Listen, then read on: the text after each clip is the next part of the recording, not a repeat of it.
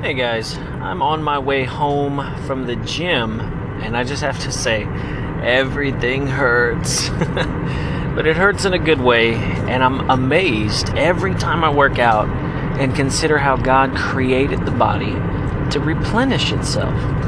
So I was listening to one of the preachers on the radio. I spend a lot of time listening to the radio, and they were talking tonight about the importance of sleep to your spiritual life. You see, the way God designed the body is that it replenishes itself while you sleep.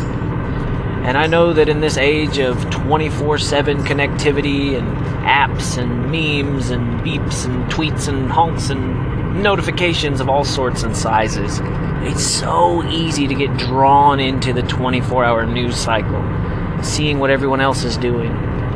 But I'm reminded of when the Bible says, "Come unto me, and I will give you rest." And I see that as an invitation to withdraw from all of these distractions around us, whether they be electronic, whether it be television, radio, internet, social media. I want to encourage you over the next few days, just take a break. Unplug, step back, quiet your mind, and say a prayer.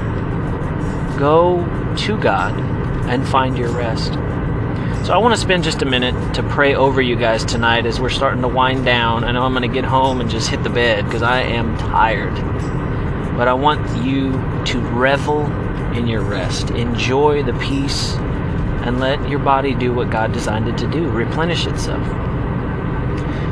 Lord God, I thank you for this evening. I thank you for the many revelations that you've placed upon my heart, and even for this technology that I'm able to share with the body of Christ the things that you've given me. And I pray right now to everyone within the sound of my voice, Father, that you would grant them rest. That as they rest in you, Father, that you would even speak to them like you spoke to Samuel while he was sleeping, like you spoke to Peter in dreams, like you even helped Adam into a deep sleep so that you could do your work of creation through him.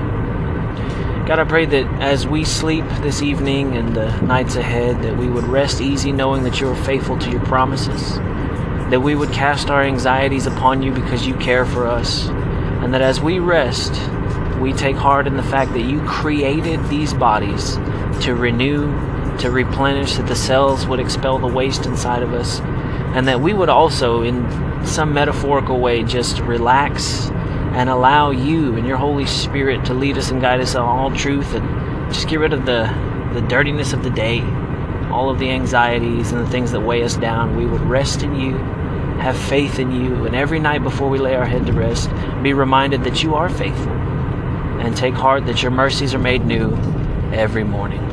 In Jesus' name we pray, amen. Well, that's all I have for you tonight, guys. We'll talk soon.